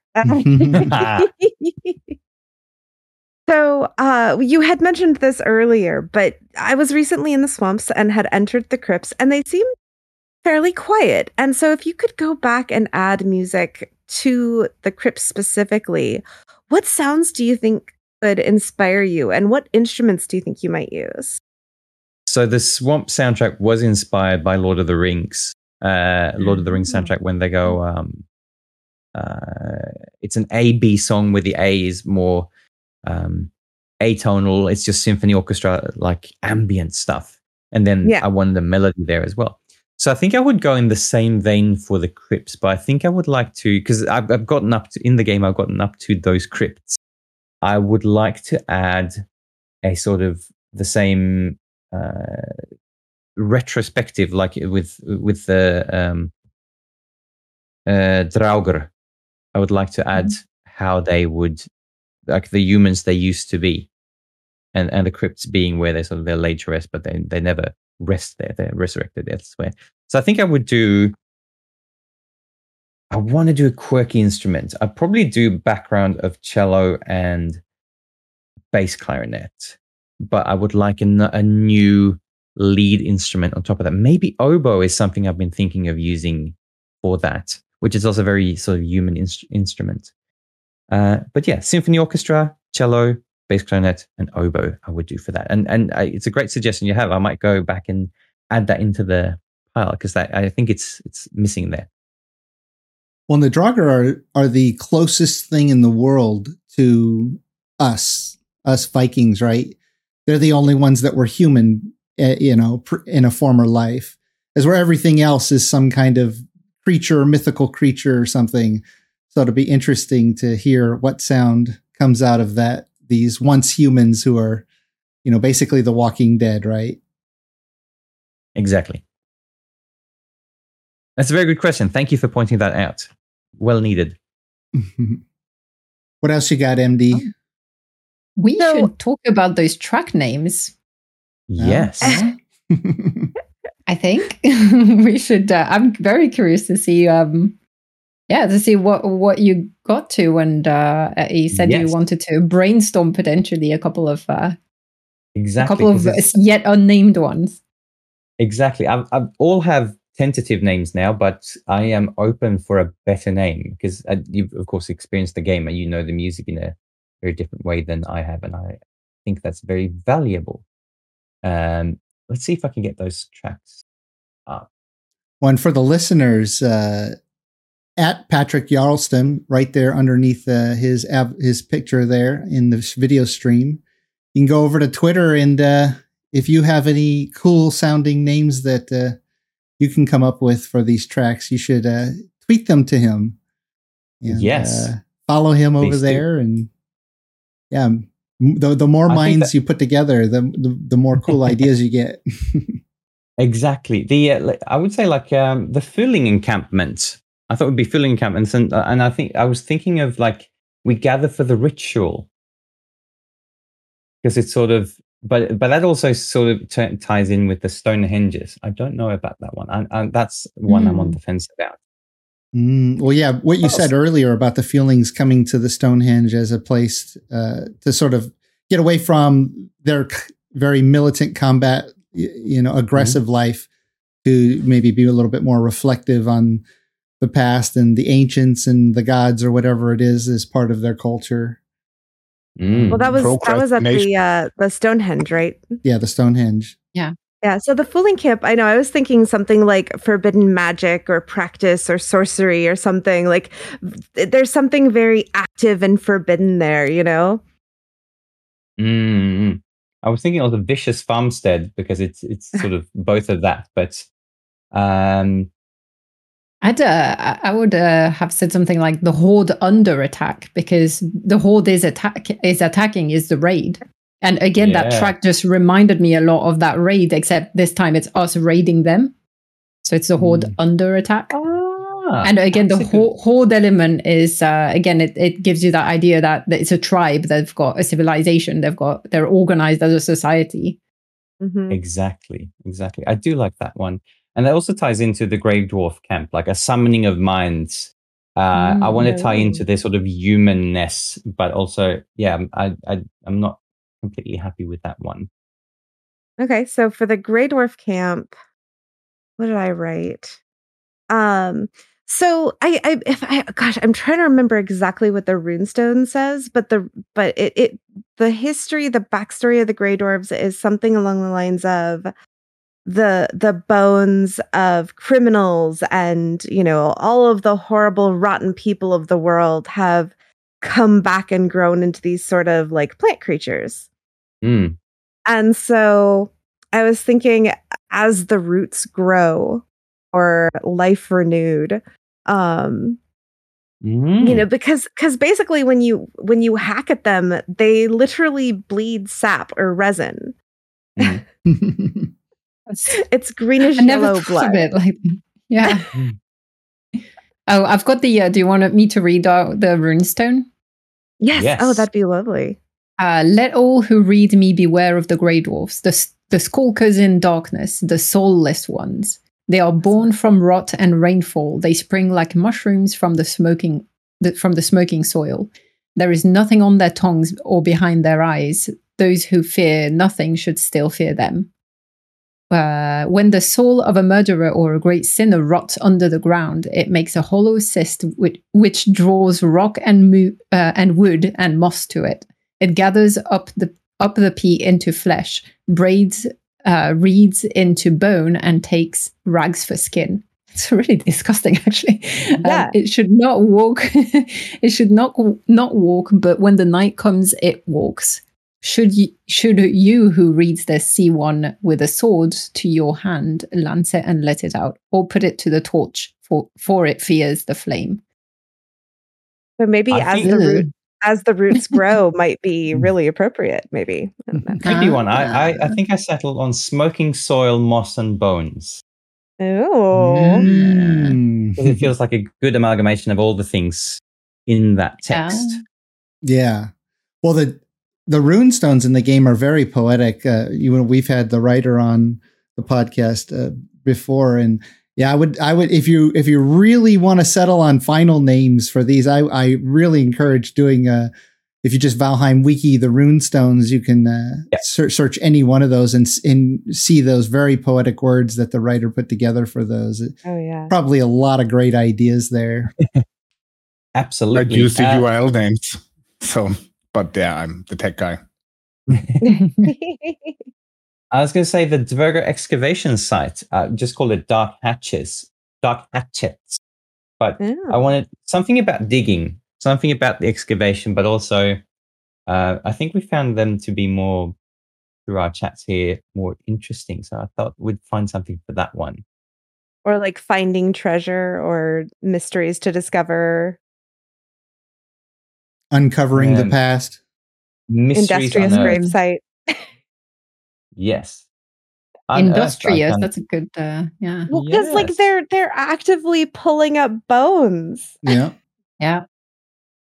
Well, that's why that's why there's something about uncovering or digging up the past is, is kind of interesting, because mm-hmm. it's the it's like when you go through the Mistlands, it, there was this crazy battle that was fought, you know, with the Jotun, and their remains are just littered all over the place. So it seemed they're out there uh, reaping the benefits of of that of those old, you know, that old battleground of the giants, like brains. Yeah. Just brains. Well, yeah, mostly brains. The brains, right? They're there for the brains, like zombies. I think Unearthing the Past is a good title. Yeah. Yeah, uh, I like that, that one. Simple and to the point, and unearthing is just such a wonderful word. It is. Uh, Dverger Tower, a tower of knowledge, is sort of non, I mean, it, it's to the point, but it's not that poetic. Yeah. Well, yeah, the, uh, the, the Dverger on their runestone, it says something about them being the The forlorn, is that cr- the word that they used, Morning Darkness? Indeed. Yeah, so there, there's something, you know, sad about their existence uh, mm. since they're referred to in that way. Uh, well, because they've lost everything. Well, yeah, they, they they only have one runestone here that uh, I see in the, in the wiki, mm-hmm. and it's pretty short. It just says, the Dverger are the descendants of the great smiths of old, delvers into the deep earth, seekers of hidden treasure. Here in Valheim, they mine the bones of Jotun and distill Eider, the stuff of magic. If left alone, they are happy with their own plans and care little for the lives of others, but when raised, they will defend themselves. So, hmm. Don't piss them off. Yeah, seekers of oh. treasure and distilling eider and the stuff of magic. The towers definitely feel like a, a magical place. Yeah, mm-hmm. But you know, you also it's also find... very. Go ahead. I was just gonna say it's also very isolated. There's a like the whole forlorn thing, to, and the fact that they're like. Just all in the Mistlands and completely uh, kind of separated out. It doesn't, you know, they're all kind of almost in exile. So something about like exile, aban- uh, not abandoned. Uh, mm. It's I've written, yeah. written down distilled knowledge in stone, but I've not, I haven't ah. found the, the last one for that yet. Mm. Mm. Like you're on uh, well, I was going to say, you often find that they have like fermenters of their own. And so mm. one of the one of the things I'd been thinking was magic brewing. Mm. Nice idea. Magic brewing. I do like that one. Well, that's basically what the players do, right? When they go into the Mistlands, the, oh, yeah. the end goal of the Mistlands is more to discover magic and and then to you know, go through the process to harvest what you need for magic and and brew it, cook it up so that you can then harness the power of magic. But obviously they have already sort of, ma- they've already mastered that when you get right. there. So, you know, they're the masters, uh, uh, the masters of, of magic already. So some interesting thoughts there for that one. Yes. Um, but the Seeker Queen, I was thinking the Seeker Queen's Mayhem. Okay. Um, but not sold on that one either. I came up with really just silly ones, honestly. I, I like the your last one, kneel, kneel to the queen. Mm. Well, because there's just some of the music there, especially the way that the percussive aspect of it um, is with the beat, and then it's against the beat, and you know, it's just like. It it feels almost like not only does it just move you, but it almost feels like it's like trying to smack you, you know, like, no, get down. Mm-hmm. I, I, um, I, that's how the fight feels I, as well. I think kneel to the Seeker Queen is the, I'll, that's the one. That, that, yeah. Oh. That, that sounds great. Yeah. Yeah. I love that. It has, it has good energy. Uh, Mistlands. One, one that was proposed on Twitter was Unveiling Land of Distant Memories, I think. Ah, yeah, that's su- very nice. A suggestion here, which was Land of Distant Memories. Yeah, yeah, I believe I believe that was from the the YouTuber who took all of the the soundtrack pieces and put them up on YouTube. Um, mm-hmm. uh, something that I thought of uh, based on what you had talked about in the second interview we did was an uh, Land of Renewed Hope. Mm-hmm. You know, now that the Vikings are here, can clear out the bugs, maybe the Dwerger can come back and take back what they have built and take back what they have created in their homeland. I like Might the idea be- of uh, hope. The music is very hopeful. It would very hopeful. Really, yeah. What if we do a combo of that? I think I think that's a good idea. We'll do land. Probably not land. Land is such an overused word. Let's do earth yeah. of earth of renewed hope, unve- unveiling mm, distant memories. Mm. Long one, so it doesn't flow as well, but. It's also Mistlands. It's it's very there's a lot. Of... Well, may, maybe with uh, one of my favorite websites, Word Hippo, when I'm writing to get the uh, synonyms, nice. you know, uh, of words, and then you a word that you didn't consider that's similar in meaning pops up that might fit in better. I love that. That's true. Um, I was going to ask, do you, you, I mean, it's an old word. I was thinking for the Haldor theme, a dance for Haldor, the mercantile, or would you say the mercanter? Hmm. Or do we have a better a better name all around? Well, the, the merchant rolls off the tongue a little easier, but it, it doesn't have as much mystique as That's true. the word mercantile. Or, Trader? Uh, you know what? Sorry? Trader, if we're you looking for a word oh, yeah. that is a bit more kind of feels a bit more medieval, a bit mm. more. Exactly. I was thinking there's a, there's a long tradition of uh, polska, which is a, a dance in Swedish folk music, Scandinavian folk music, uh, where they call polska for someone uh, or by, and I, so that's why I sort of wanted to interlock with it's it's a like a because it's not a polska. It's, uh, I don't know what I would call it, but a dance for Haldor the Trader, a polska for Haldor the Trader. I, I do still love the idea of mm-hmm. I- the origin of the song being this kind of the adventure of Haldor and Heinz Hallstein, his locks. So maybe it's it's one. maybe it's the uh, the if it's a polska for not Haldor but Hallstein, that would be kind of a fun little adorable. And he spells it H A L L S T E I N, Hallstein, right?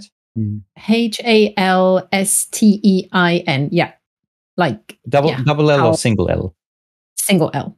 Yeah, let's uh, call it the Adventures of Haldor and Hallstein. I think that's oh yes. that is well, yeah, naming those two. I wanted to, th- to su- yes. suggest something too. If you haven't started playing with it yet, uh, you might consider it uh, as a creative.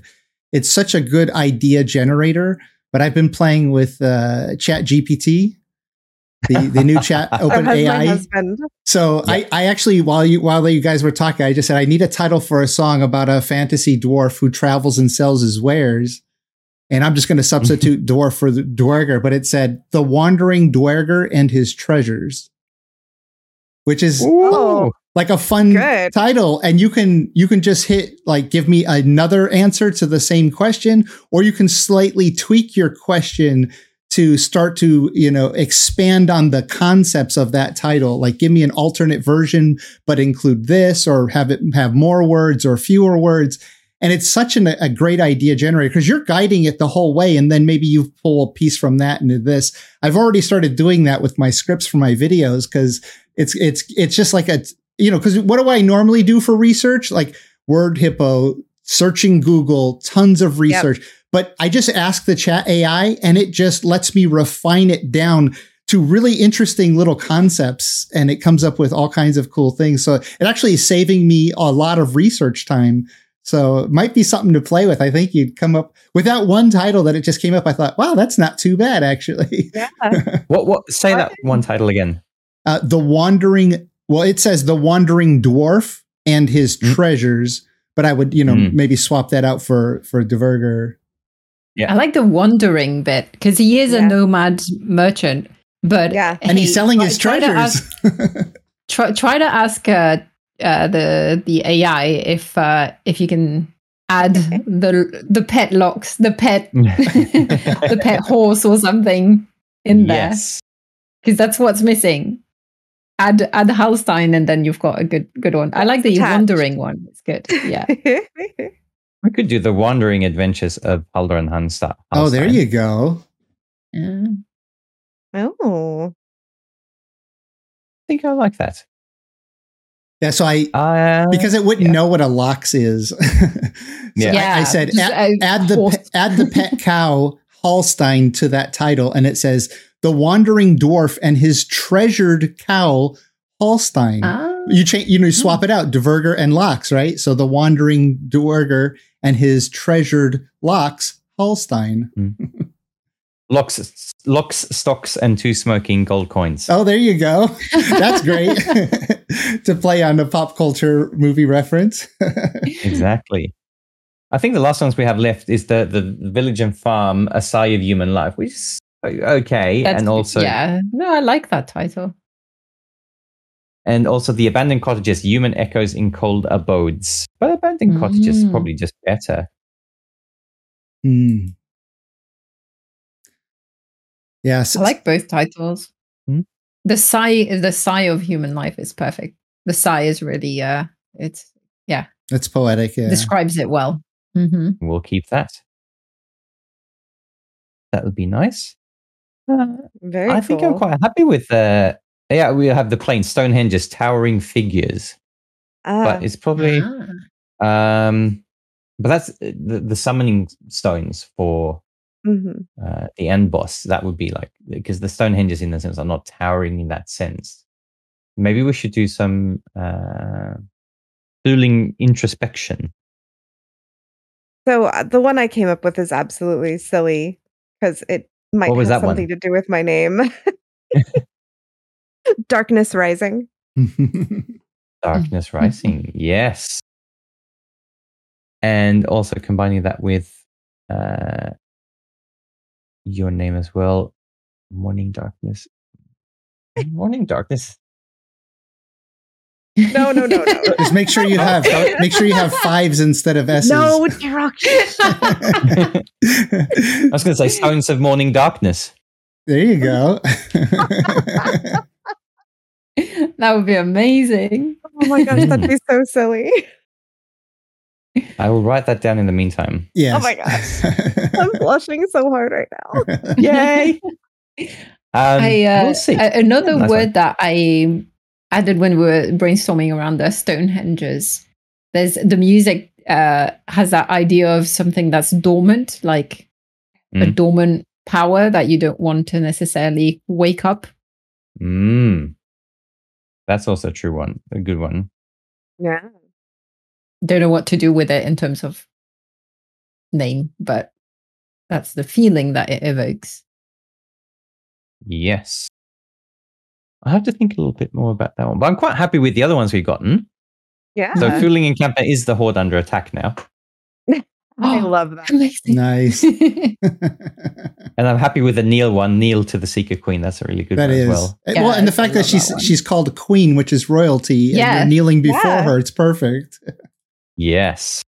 And we've got Grey Dwarf Camp, Smoking Soil, Moss and Bones, uh, Village and Farm, Sigh Human Life, Burger Excavation Site, Unearthing the Past, Burger Tower, Magic Brewing, I like that one, yeah. uh, Mistlands, Earth of Renewed Hope, Unveiling Distant Memories. I might see if I tweak that a little bit. Yeah. Seeker, Seeker Queen we've done, Stonehenge. I really do like the Storms of Morning, Morning Darkness, or sort of Dormant Energy something. We'll see. I'll tweak that a little bit. And then the Wandering Adventures of Haldor and Hallstein. That's the best one. Yeah. Yes. It's it's like there's a fable there that you're being introduced yes. to. It's so, so much fun. Exactly. Thank you so much for your help. This was amazing. This has really helped me. Yay. Yeah, well, no. Thank you for letting us be part of that process. It's I amazing. Know, right? Now we have a story to tell. We can, we can, you know, be like, yes. We were there when those songs were named. And for everyone listening to the podcast, this is pretty much the premiere, literally. You yeah. can't get any uh, fresher news. Yeah, Because exactly, the soundtrack exactly. is not released yet entirely. No, that's true. Mm-hmm. Exactly. Behind the scenes. Yeah. Yeah.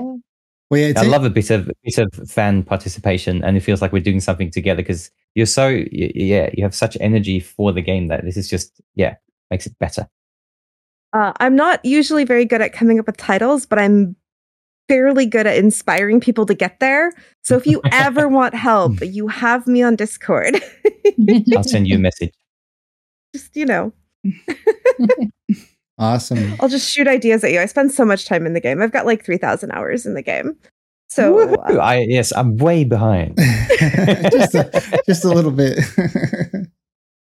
I also now, forgot to I, mention that the, the, the flute player who recorded for this soundtrack, uh, uh, let's see, I want to get her name right. Uh, it is Kinsey, Kinsey Alexander Swatton is her name. She's a good friend of mine and also has a name that I always have to look up because it's amazingly cool and long and different. Mm. Uh, so just because I didn't mention her by name, so I just wanted her name out there. Nice. Well, uh, yeah, we've been, we've been at this almost two hours, and it's been absolutely mm. lovely. I feel like uh, we could probably go on talking about Valheim and music and and the future and, and of, of the music uh, for another two hours. But uh, we, I, I would love I to get back. do this again in well, the I'll future. Get, exactly, I'll get back to you when there is more music in Valheim. Yes. Can we squ- actually on that? Can uh, just a last question I really want to squeeze. Yeah, go and for it. M D, I'm sure you two. I, I don't know how much you can say about it, but obviously Iron Gate has been teasing a lot of information about the new biome, the next biome, which is the Ashlands. Mm. Will we have the pleasure, pleasure to hear your music associated to the new biome? And if so, what are the kind of maybe hints that you can give us on the the theme, the feel of it, if, you, uh, if you've already at, been at that part of the process? I actually have not been commissioned to write any more music as it is now. Oh, That's okay. where it stands. But I have asked them it, to sort of plan it in so that, because like I said, the Valheim stuff has usually come quite late and like, oh, we have two months until we need this finished now. And then, then we just sort of, I work really hard at that. And I, I want to have more time to work on it. So I'm hoping that I can get in earlier this time and um, and make something. I, I have a feeling that I will be writing the music. You can never say until there's a contract. Nothing is true until there's a contract. But yes. I think that I've made good enough music that they will want me back. Um, but we shall see. I shall, uh, when I have something more to tell about what's happening, mm-hmm. uh, I will. I mean, the interesting thing looking back at what Mistlands used to look like with the s- spiders and all of that, and now is the Mistlands, very different. I've seen sort of some images of the Ashlands, but we have no idea what that's going to look like in the end. It might yeah. completely yeah. change. Right. I don't know. I haven't seen it in game actually. Yeah, just like the Mistlands, the old Mistlands would have had a very different sound, obviously, than mm-hmm. than what we have now. But yeah, it's oh, yeah. exactly still too early in the process. But even with the images that they've released, I don't know. For some reason, I, I hear a lot of like heavy, heavy drums. Yes, me yes. too. Don't you just yeah, like? Absolutely. Oh my gosh! So I, I don't know something about the yeah, uh, the no. Ashlands. I just hear heavy like, drums, but yeah. like, who you know, knows oh where gosh, it's going to go? What are they? I know, I know this name. What are they called? The like the really giant, um, uh, Asian style drums. The the taikos. Yeah, the giant Japanese taiko. Japanese, yeah, drums? yeah, yeah, yeah. Yes, yeah. Yeah. Which I actually have. Yeah, I'm, I'm possibly, I'm possibly going to record for another game. I have a friend who plays taiko, taiko here with a, an organization called Taikos, uh, and I'll see if I, if I can uh, rent some players from there and, and uh, record something with that for another game, and then that would tie very well in with this. mm-hmm. Awesome. We shall see. We shall see. Sorry, the music nerd in me is just like having a field day right now. Well, thank you for the suggestion. I'll keep that in the back of my head as I, if if I get to write more music, which I hope I will. Yeah. Well, you know, it's a good idea if like multiple of us had a similar idea without even talking to each other about it. So, you know. exactly, exactly. That's very true. Well, thank you so much for coming on, and thank you for sharing the uh, Meadow song that uh, you know didn't make it into the game. It's interesting to hear that a sound like that. It's not in the game, but it still feels of Valheim. So I can it see. Feels still, yeah, it feels like you're coming home. Yeah. Mm-hmm. So thank thank you for your time and thank you for sharing. Thank you, everybody, for your time and and and passion and fun. And you're all really lovely people to get to chat with. Aww. Thanks, Patrik. It's always a pleasure to have you. Yay. All right. Well, I so think, hope you have a lovely day, everybody. Oh, you too. Thank you so much. Mm-hmm. Yeah. And uh, that's going to do it for this week. Thanks for joining me, everyone. Thanks for having us. That's Yay. It. Woohoo. That's it for now. Have fun out there. Bye. Bye-bye. Bye.